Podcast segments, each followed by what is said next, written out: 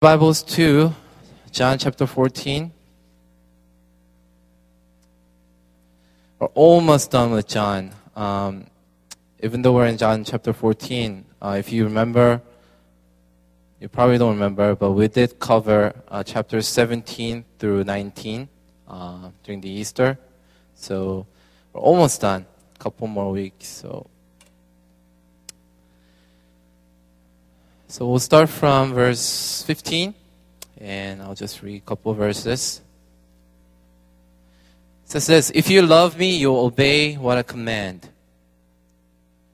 And I'll ask the Father, and he will give you another counselor to be with you forever, the Spirit of truth. The world cannot accept him because it neither uh, sees him nor, nor uh, knows him. But you know him, for he lives, lives with you, and he will be in you. I will not leave you as orphans. I will come to you. Before long, the world cannot see me anymore, but you see me because I live, you also will live.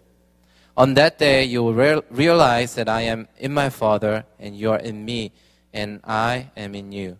Whoever has my commands and obeys them, he is the one who loves me.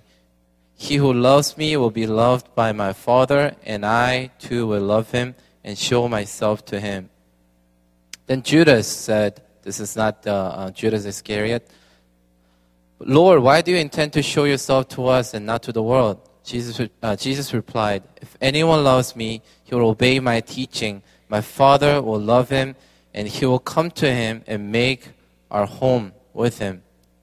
He who does not love me will not obey my teaching. These words you hear are not my own, they belong to the Father who sent me. All this I have spoken while, I, uh, while sti- uh, still with you. But the counselor, the Holy Spirit, whom the Father will send in my name, will teach you all things and will remind you of everything I have said to you. Peace I leave, uh, leave with you.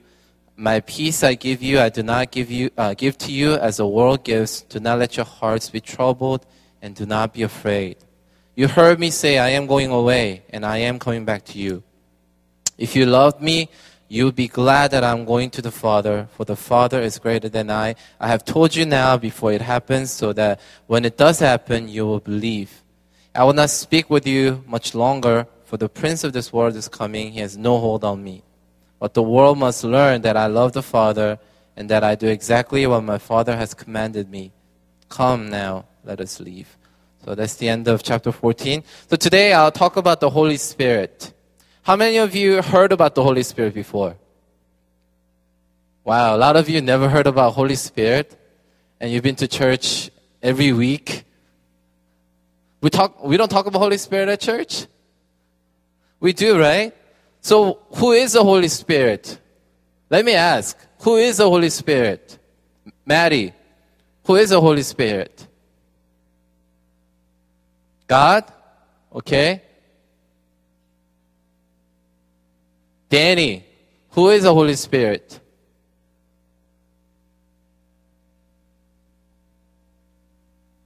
Someone? Okay. Adrian, who is the Holy Spirit? Spirit that is holy. Is Holy Spirit something that's floating in this room? Yes? It's Holy Spirit, the air we breathe. We sing about it all the time, right? So have you ever thought about who this Holy Spirit is? Have you? Remember when we when we go to retreats or whenever we worship or the, speaker or the worship leader, we, we always say, let's be filled with Holy Spirit. So if you have no idea who Holy Spirit is, how, how are you going to be filled? How are you going to allow Holy Spirit to work in you? See, the, the, the point I'm trying to get to is unless you know the Holy Spirit as a person, a personal God. See, we call God as a personal God. We know, we know Him through relationship. So unless you know Holy Spirit in your relationship, you're not going to understand what that means. So a lot of times the mistake that we make, even as we read something like this, is whenever we worship, whenever we talk about Holy Spirit, we, we feel like it's something that's floating out there that we need to be able to feel and sense. Because even as a worship leader, I say that all the time. let's, let's sense the Holy Spirit coming into he, in this room and let's invite him. But then the Bible says he's in you. So, am I, am I confusing you by saying all these things? I want you to just think about who this Holy Spirit is. Because a lot of times when we talk about Holy Spirit, we treat it as Holy, we treat Holy Spirit as not as a person, but as a substance. It's something that we, we, we get filled with. It's an object. We talk about it, but sometimes we don't realize that He's in us. Holy Spirit is a person, right? Remember the Trinity, right? Three persons in one God, right? So who is this Holy Spirit? Because Jesus says, I'm going away, but don't worry, because I'm sending this Holy Spirit to you. And by the way, what is he going to do? He's going to represent me. He's going to remind you of me and the God the Father. He's going to counsel you. He's going to plead your case to God and to the world. Meaning he's going to protect you. He's not going to let the enemy condemn you. He'll be in you to protect you because Jesus was around them. Remember? The Father was in heaven. Jesus came and they were able to spend time with him. But Jesus is saying, you know what? From now on, because I can't be with you, I'm going to send Holy Spirit who's going to live in you. Unless we get that concept, you're not going to understand the ministry of the Holy Spirit. And for the next three weeks, we're going to be referring to Holy Spirit a lot, especially today and two weeks after today. So who is this Holy Spirit? Do you have him in you? That's the question that you have to answer. And all of us know, if you are a believer, if you call yourself a believer, Holy Spirit is in you. Even though you may not feel like He's in you, even though you may not feel like, you know, nothing is stirred up when you worship, He lives in you. And I love how verse 20 says, My Father and I will come and make our home with us. That's what Holy Spirit does. Jesus literally, in a physical manner, is not here with us, but Holy Spirit, the Spirit of God, is in us, and He lives with us. And that's a blessing that God gave us. Because without Him, we can't survive a day. Can you imagine the word they used to describe Holy Spirit, the counselor, today's Bible says, advocate, he will represent you. He's going to defend you on your behalf to the world and also to the Father, saying, This person belongs to you. This person is your son and daughter. At the same time, he's blocking all these accusations that we receive from the world. All the guilt and shame that has been washed away at the moment we received Christ, because at the moment we received Christ, guess what? Holy Spirit resides in us. Same time. That's why it's so important to understand verse like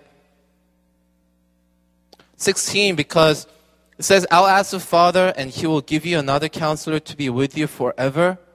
See, th- that verse is very important because guess what? Jesus is about to leave his disciples, right? He's about to die and he's just preparing them.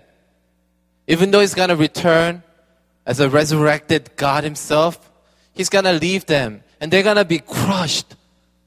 This Jesus we've been following around, he's actually leaving us.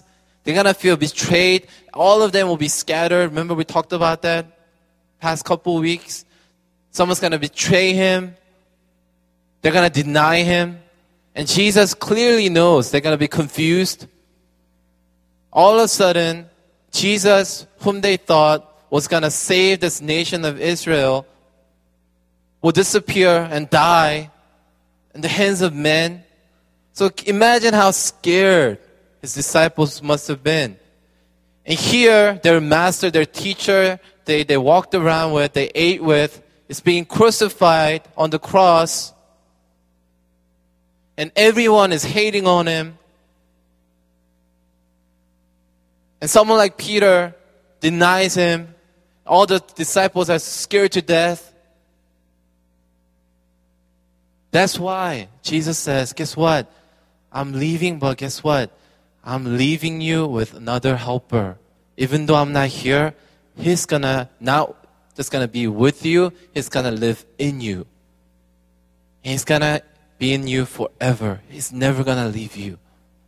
That's, that's an assurance that God wants to give you even today.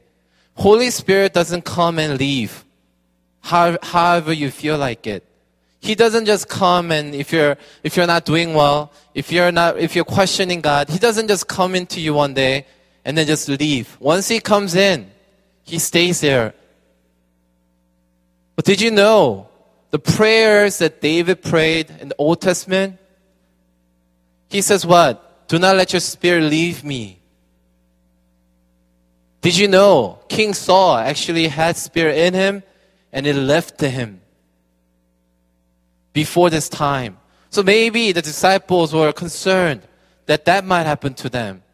Someone who was used by God, the first king of the nation of Israel that God has started, God's chosen people, God personally chose this King Saul, and the Spirit of God was in him. But once he was not obeying God, he was doing on his, he's doing things on his own. The Spirit of God left him, the Bible says in the Old Testament. Maybe they were concerned. Maybe they thought that Jesus was leaving, their life was over now. They had no meaning in their lives.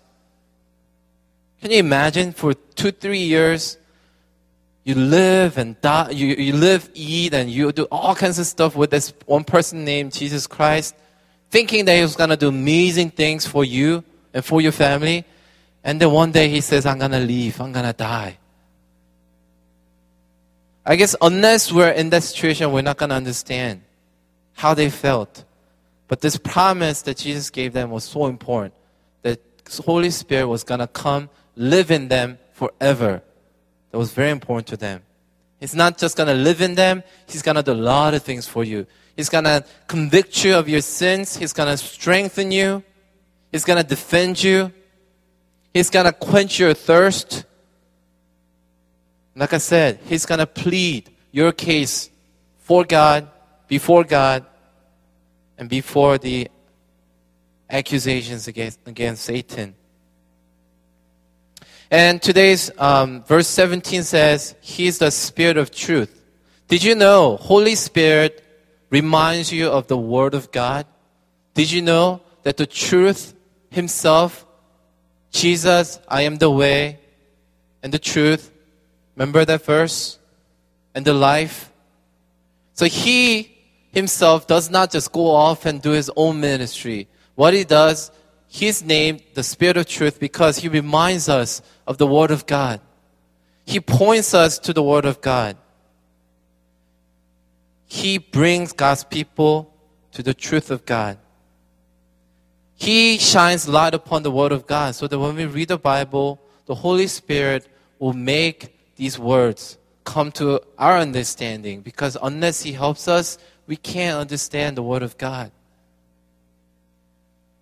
So He uses the Word of truth to guide us into the will and the work of God. Do you get that?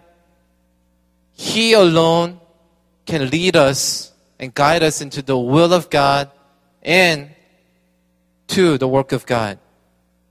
In Romans says this, Romans chapter 8 talking about believers, right? You, however, are not in the realm of the flesh, but in the realm of the Spirit. If indeed the Spirit of God lives in you, and if anyone does not have the Spirit of Christ, they do not belong to Christ. Remember what we read today? It says, the Spirit of truth, the world cannot accept him. See, the people out there, they cannot see him. So it is obvious it is a given fact that they're gonna outright deny him because unless Holy Spirit is in them, they can't accept. They're not gonna be able to accept him. And he says a couple times, the world will not see me anymore, but you will through the Holy Spirit. So if anyone does not have the Spirit of Christ, they do not belong to Christ. And if Christ is in you, then even though your body is subject to death because of sin, the Spirit gives life because of righteousness. And that righteousness is not earned by you, it's given by God. He just calls us as righteous. And if the spirit of him who raised Jesus from the dead is living in you, in us, he who raised Christ from the dead will also give life to you, your mortal bodies, because of his spirit who lives in you. So same work that he has performed in Jesus' life, he's gonna do it in our lives too. The same promise that Jesus gives us, right? Talking about life. It's because our faith is life and death matter. If you believe in God, you live. If you don't, you die. There's no gray area about faith. You either live or die. If you believe God, guess what? Holy Spirit is in you. And if it's in you, what does it say? You love me, and if you love me, you'll obey what I command. So what about you? Do you love God? How many of you love God? Most of you. How many of you believe in God? Because I think something like love, when you say you love God, it's hard for me to say because, you know, I don't even tell my wife that often that I love her. It's something that, you know, I, I, it doesn't just come naturally. Maybe it's a Korean thing. I don't know. When we say we love God, there are a lot of meaning into it, right? We believe in Him, we trust in Him.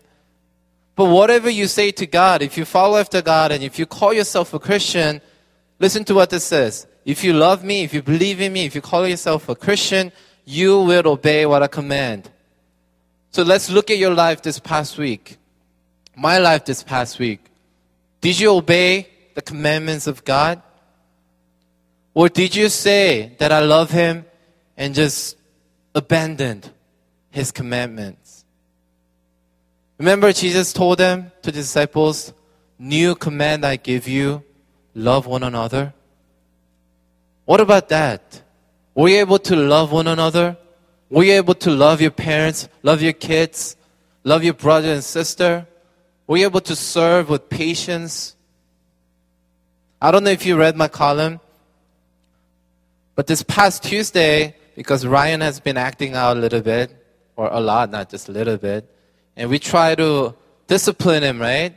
And I don't know what to do as a parent. I mean, I thought maybe now I'm thinking Reina was a lot easier for us because you know she actually knew how to do timeouts and he, she actually knew how to just sit there and receive like punishment or discipline. But this guy, he'll I'll just tell him to go do a timeout and he'll just go to the corner and just lie there. Okay? And then he's like, oh, okay, when is it over? And then he's like looking at me, saying sorry all the time. But that sorry doesn't mean anything. In the beginning, when he said sorry, we are like, oh, yeah, she said sorry. We were so touched by it. But now, even before he goes to timeout, he's like, sorry, sorry, sorry, Amma. And it doesn't mean anything, right?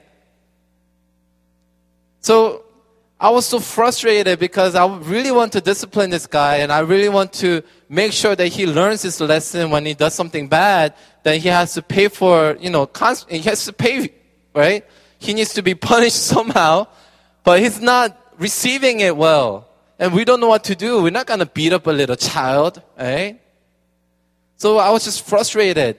And then that night I came to church, uh, to the leadership meeting, and we read the verse that goes something like, God is compassionate.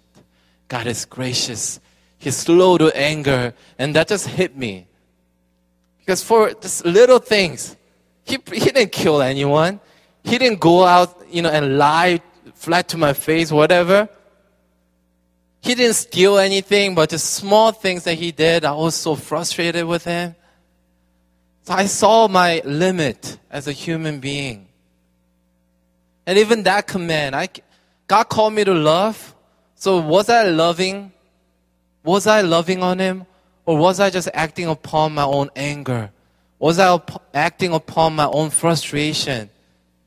I know most of you are not, not, not a father or mother, but I'm sure you have people who make you angry. You have people around you who make you, I don't know, who annoy you all the time. Are you able to even love those people?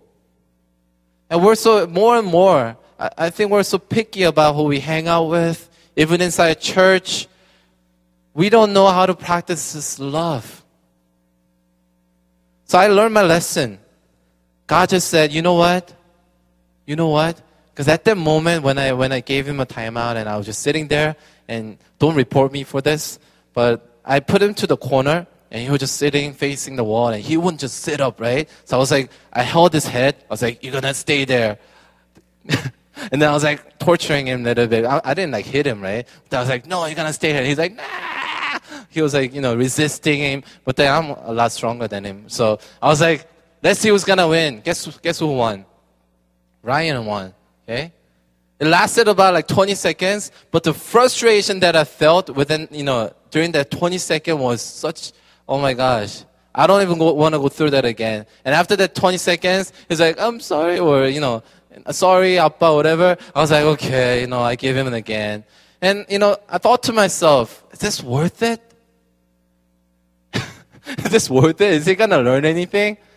At the same time, I feel like that's how God was trying to teach me that sometimes I'm like Ryan, resisting God, His commands, not obeying Him.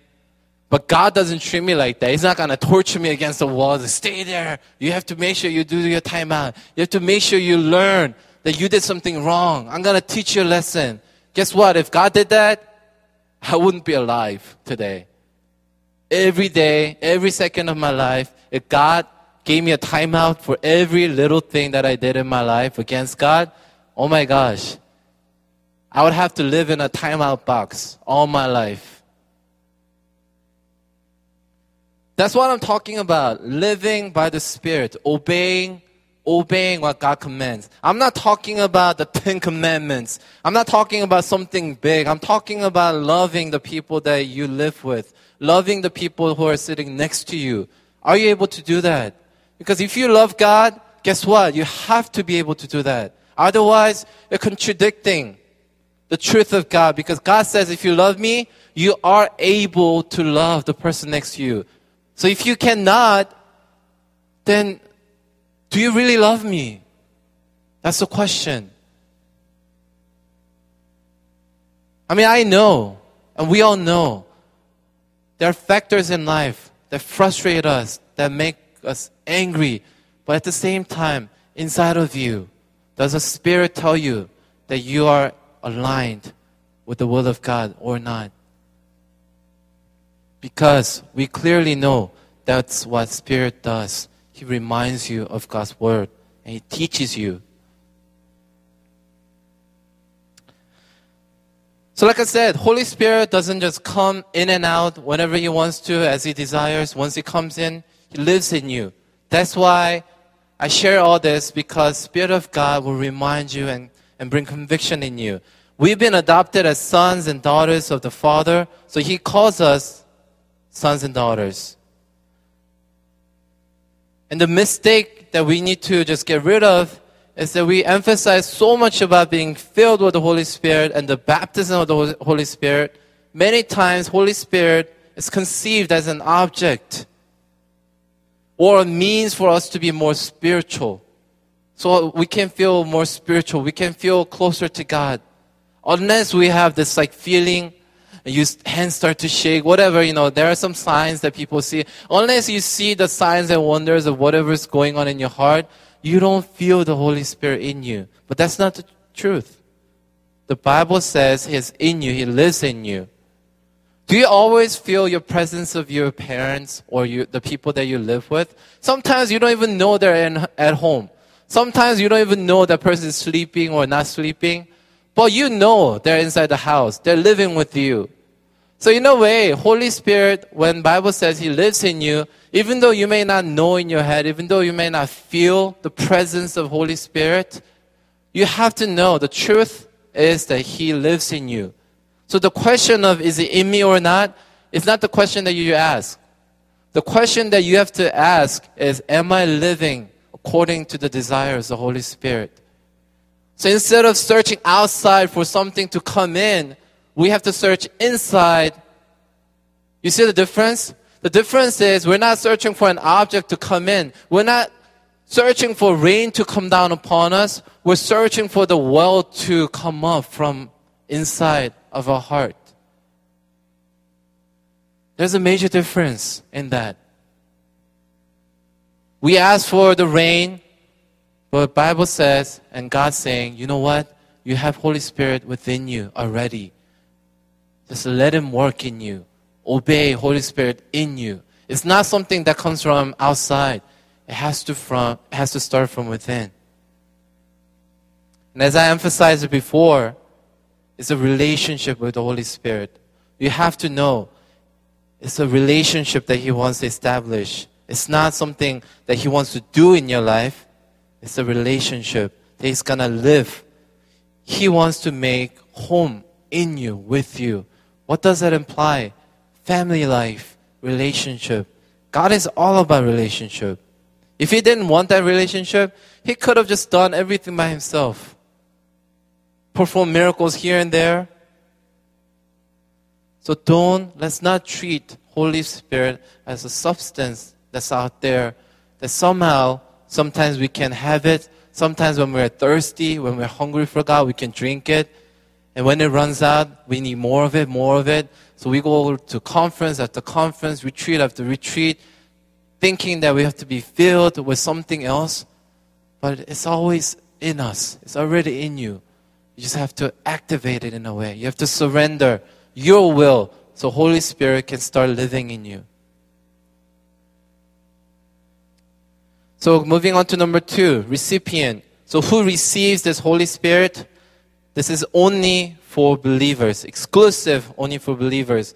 Jesus re- repeats and repeats and says the world cannot accept him. That is true.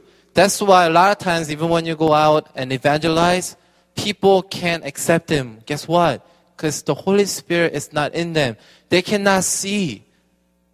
A lot of times they're so blinded and they don't know. Doesn't matter how logical you present the gospel, doesn't matter what kind of examples and arguments you bring on the table, it's, it's not going to be able to bring them to Christ because Holy Spirit is not in them.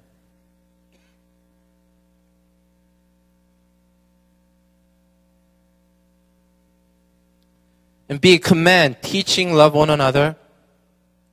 Yes, we know it's a command from God, but guess what? In Romans, if you read down chapter 8, this is what it says in verse 12. Therefore, brothers and sisters, we have an obligation. What does that tell you?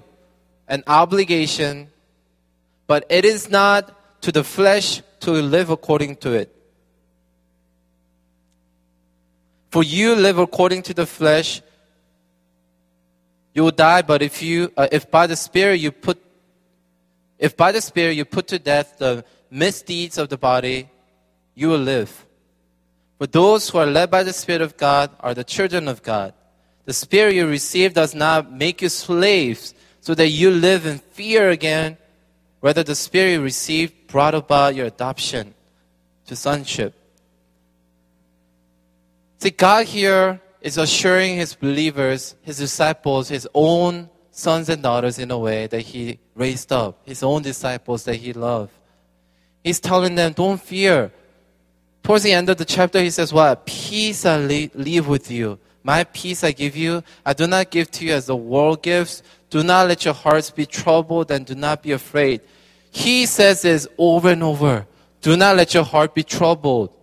Don't worry too much because the Spirit of God that's about to come in you, He's going to bring peace.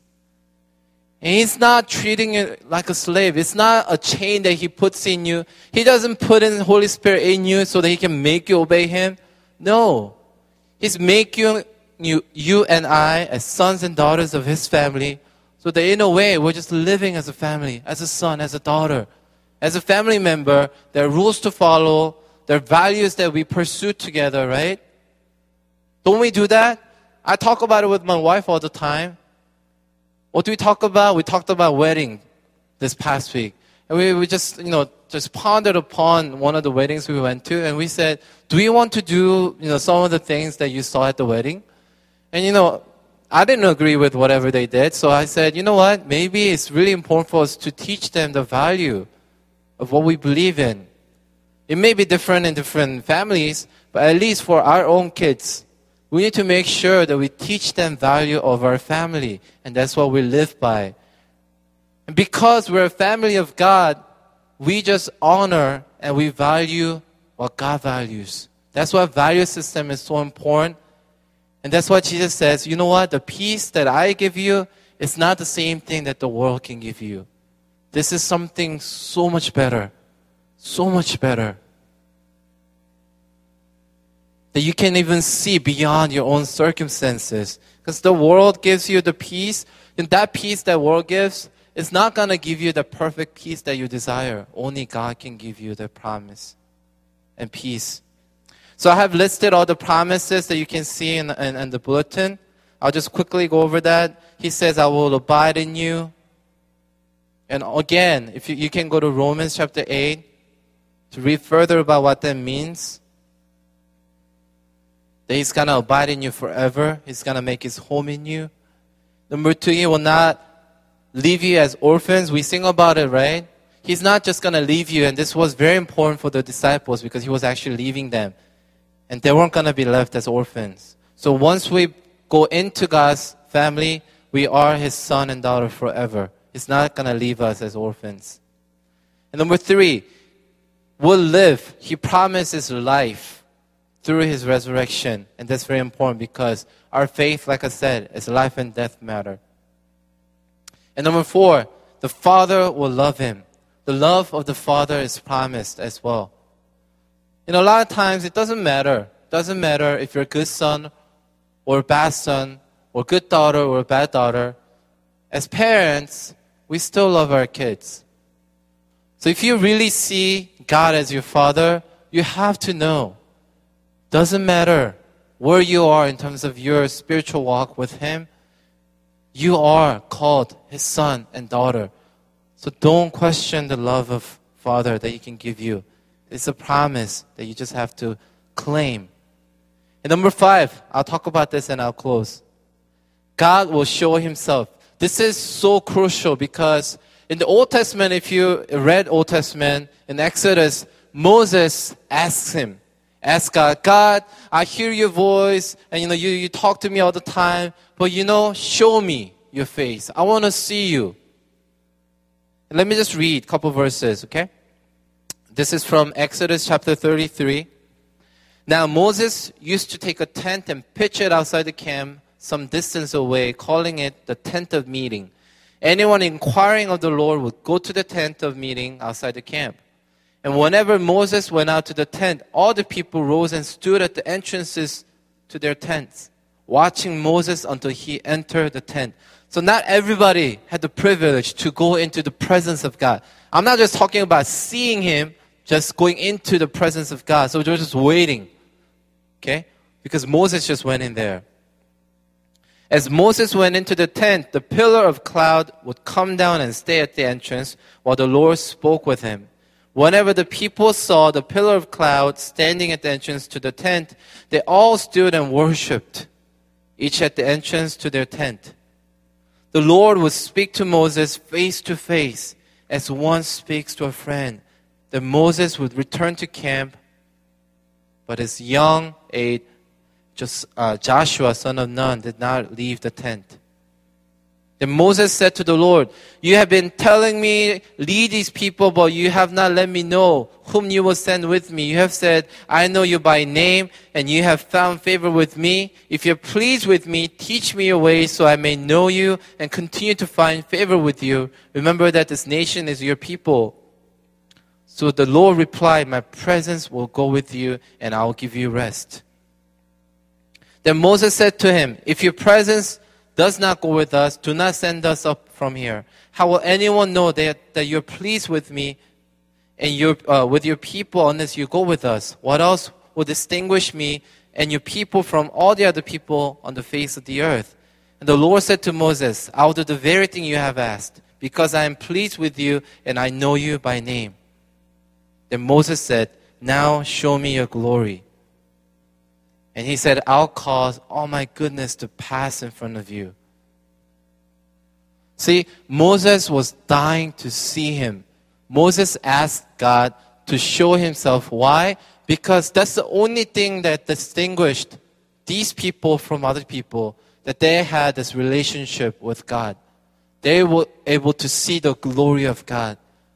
So when they asked, His presence passed by. But he had to stand behind the rock because his glory was such a powerful thing that he couldn't even see. And he covered him with his hand. He couldn't see God's face at the time. But with Jesus, he promises that you can see God, that God will show himself to you. A lot of times, even if we don't ask him, he says, you know what? You have the way. You just have to allow me to show me. So I'll just close right now. Do you ever seek God's face? Do you ever want to see His face? Do you have the desire in you to seek His face? Do you believe the Holy Spirit in you will allow you to do that? Do you know that you have the right to ask Him to show Himself to you? Because He promises that He's going to make His home in you. But the question is do you even want that? Do you want the presence of God to dwell in you?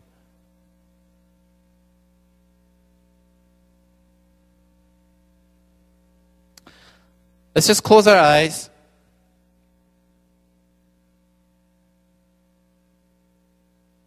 Before we worship, let's just ask the Holy Spirit in us because I already told you He's in you. To reveal and to remind you. Because it says, the counselor, the Holy Spirit, whom the Father will send in my name, will teach you all things and will remind you of everything I've said to you. So, can we just go to God right now ask Him to remind us what it means to be a son of God, what it means to be a daughter of God. And at the same time, can we ask God, God, I say that I follow after you, I say that I love you, but Lord, do I really mean it? Because you said if you love me, you would obey what I command. So, God, am I really obeying you? Am I really surrendered to you? And what is just one thing in our lives that you want us to surrender up to you right now? In order to enjoy that peace that God gives us, what is that one thing that we really need to surrender to Him? What's hindering us, hindering you from enjoying that peace that God already promised you? So our job is to just enjoy Him, enjoy His glory, enjoy His presence. But there's something in us, something about us that stops us from enjoying this amazing promise and blessing God gave us. So I'm just going to give you about a minute to pray and ask the Holy Spirit to remind you of what it is so that you can lay that down before God.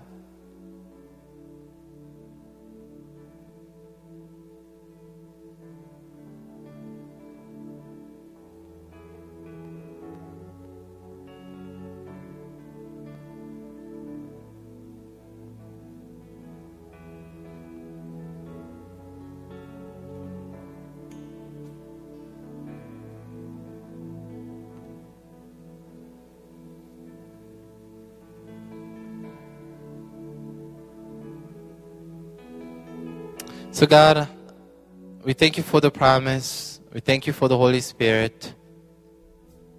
Lord, we just want to surrender to you, God. We want to allow you to work in us. You're not something that's out there that we can search for and look for, God, but you're already in us. So, Lord, we search our heart right now to find, to find out what your will is for our lives, Lord God. If there's something, Lord God, in us that's hindering from, hindering us from enjoying that the blessing and the peace that you want to give us, Lord, help us, Lord God, surrender that to you Because, Lord, you want your sons and daughters to truly enjoy, Lord God, your presence, the relationship that you have started in us, Lord. So, God, even as we worship, Lord God, and sing this song, help us, Lord, to sing with our hearts and really mean the lyrics, Lord God, that we utter with our lips. We thank you that we can worship you. Jesus and pray. Let's stand.